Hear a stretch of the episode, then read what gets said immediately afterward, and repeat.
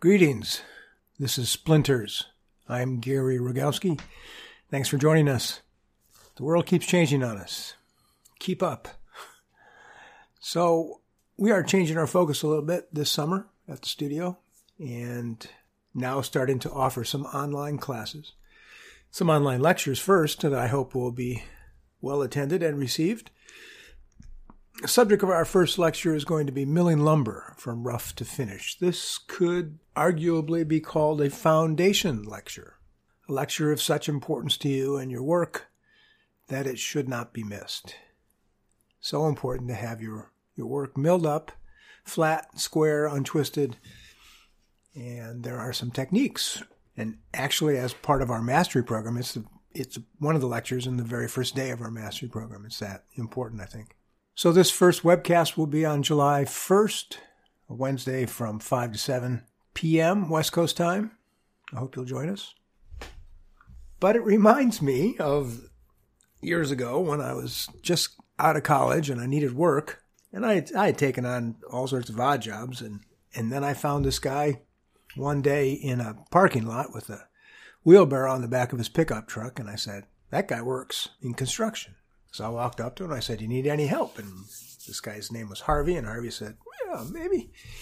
Had me come out to a job next week. And I knew how to hold on to a shovel. So uh, there I was. I got a job on the low end of the construction totem pole. But it was good work. It was outside, and Harvey was a good guy to work for. He was a tough guy, though, to work for, and that he didn't exhibit a lot of common sense sometimes. So when he poured concrete, he never used knee pads when he finished the, the pour out. He would kneel down on a piece of half inch plywood and uh, and do his work. And so that's what I did too. So after some years of being an altar boy, kneeling, and then contracting some weird knee disease when I was a kid, Osgood Schlatter disease, that was painful. And then uh, bad knees in high school. I proceeded to for a year and a half, wrecked my knees, kneeling with Harvey on pieces of plywood. He'd stab his with the, the end of his trowel and pick it up and move it along to the next section and smooth that out. He was good at it, get me wrong. He was good at it.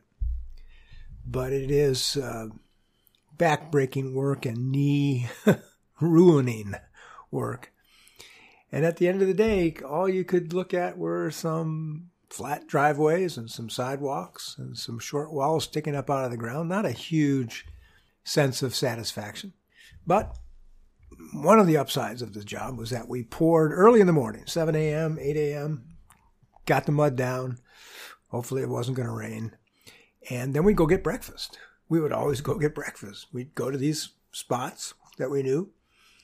Depending on where we were pouring, there were favorite spots that Harvey liked to go to breakfast the mansard on on Sandy, and then there was another place on Sandy, and some places out in Gresham. Yeah, we'd go to these spots all the time.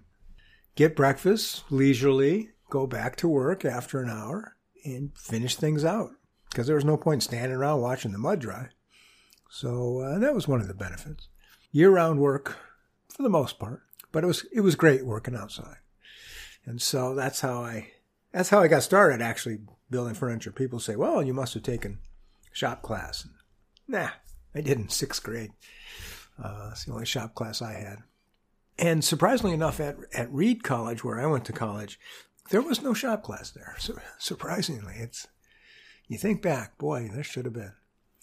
And and in truth, there should have been, but there wasn't. I I saw Harvey at the end of his days and on the weekends building furniture. I'd go over to his house and he had a little garage shop and he was building furniture with his table saw. And I thought, well, geez, if, if Harvey can do this, maybe I can too. That's one of the several influences on, on me, and I decided to teach myself how to how to build furniture. What I didn't know about was wood. I taught myself how to be relatively safe with the machines, relatively because I did get bit a couple of times early on. But I didn't know anything about wood. You think you know about wood. Okay, this this end is the end grain and this is the long grain and it splits this way, but it doesn't split this way and That's some very base, basic stuff. But over the years, I learned a great deal about it. And the coming lecture on, on milling lumber will talk about some of the qualities of wood and some of the defects that we run into and how to look for them. Sometimes they're, they're hidden. And sometimes you can mill them out, and sometimes it's best avoiding a stick. I'll talk about some of those issues. This will be a webcast so that folks can see what I'm talking about and watch me use the machines. I think one of the issues about internet classes is how much, if not bad information, risky information there is out there.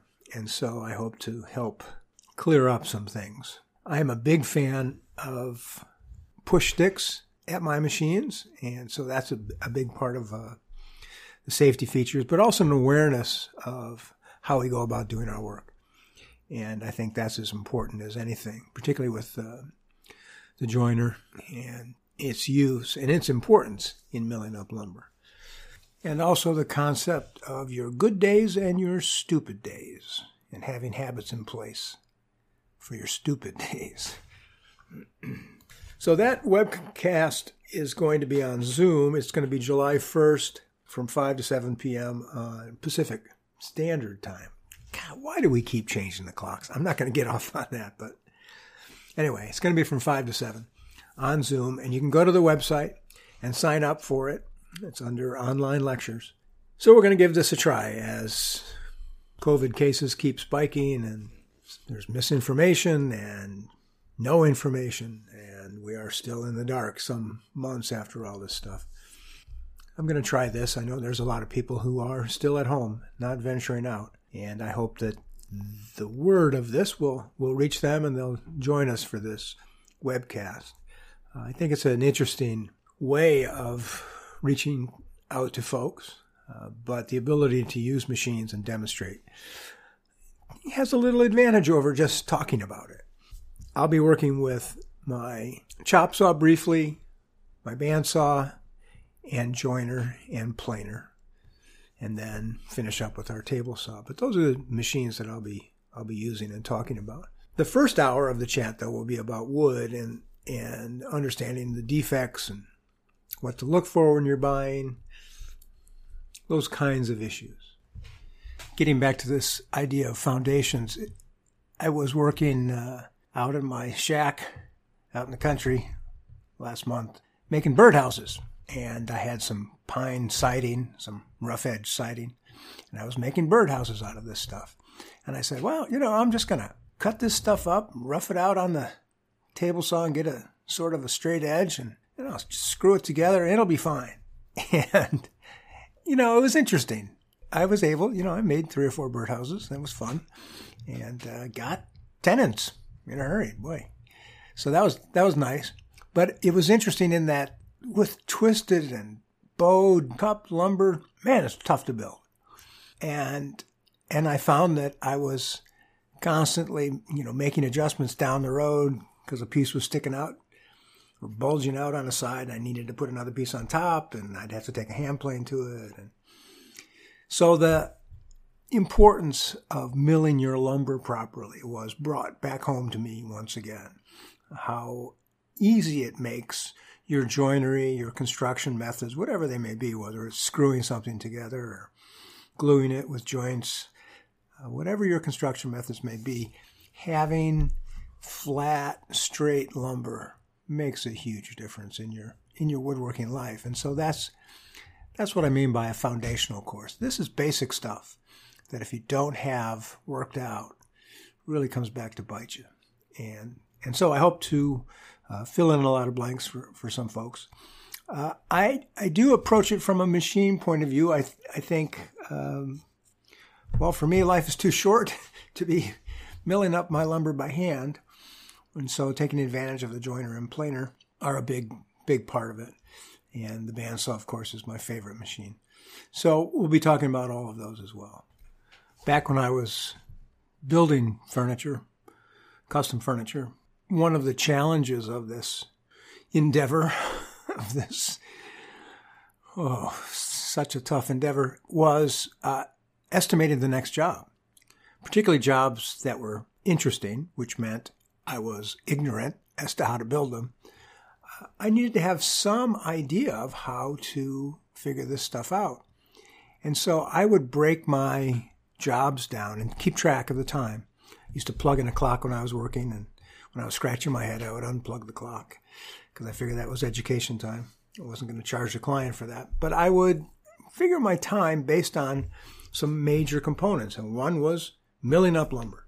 And so that was after design work. Milling the lumber was the number one and most important job. Then came joinery.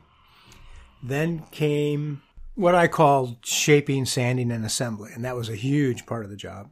The fussing part, the shaping, the sanding, the fitting part, and finally finish. And I was able to estimate finish time pretty well, and I was able to estimate my millwork time pretty well. As, uh, as I got more experience, I realized with the equipment that I had, I could mill seven and a half board feet of cherry per hour. That's what I figured out. So I was able to plug that number in. I was usually pretty much right on the mark with that. But it's an important part of each job is that millwork because it's the basis for your joinery. Now, what about machines? I've got a resident student now, Adam, who's starting to buy some machines, buy some find and buy some used machinery. And the issue is always, well, how big, how good, how expensive. And you can find used stuff.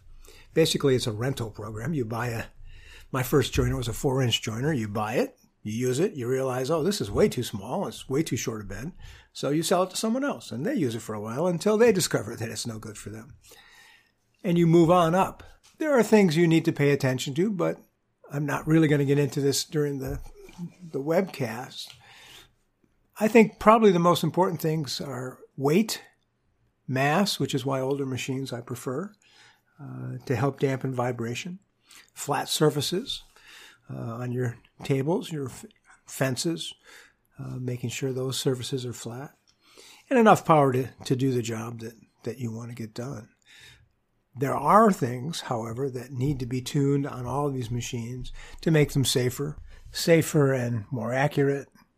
Uh, for instance, on the joiner, I've I have found that uh, using a spiral cutter head makes a world of difference in my time spent fussing with the knives, but also the quality of the cut. Those are a huge investment. With those spiral knives, I don't even worry about grain direction now. If I'm taking a light cut, 32nd of an inch, and going slow enough, I don't even have to worry about grain direction. That's a big plus.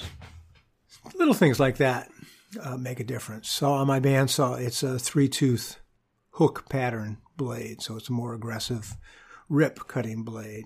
And that's important when I'm milling because I rip all my lumber on the bandsaw. Little things like that help that process go much more smoothly. So our chat on July 1st again is on Zoom from 5 to 7 West Coast time. Discussion of wood and defects and my two-step milling process, rough milling and final milling. Coming up, there are more lectures coming up in this summer. I guess foundational lectures is still a good way to talk about them. Uh, my five best hand planes to have at the bench, July 22nd. And then my top five machines is August 12th. Always fun, always fun. So I hope you'll join us for those, uh, for those lectures. And then in August, we're going to try a one day online workshop, see how that goes, on inlay secrets. There's actually a lot we can do, and it doesn't require that kind of over the shoulder approach that maybe sawing dovetails sometimes requires. So check out those things on our website, northwestwoodworking.com. Buy me a coffee, ask me a question uh, on the coffee site, and hope to see you on uh, July 1st for our Zoom lecture. Maiden voyage. All right. Hang in there. Do your best. Take care. Bye bye.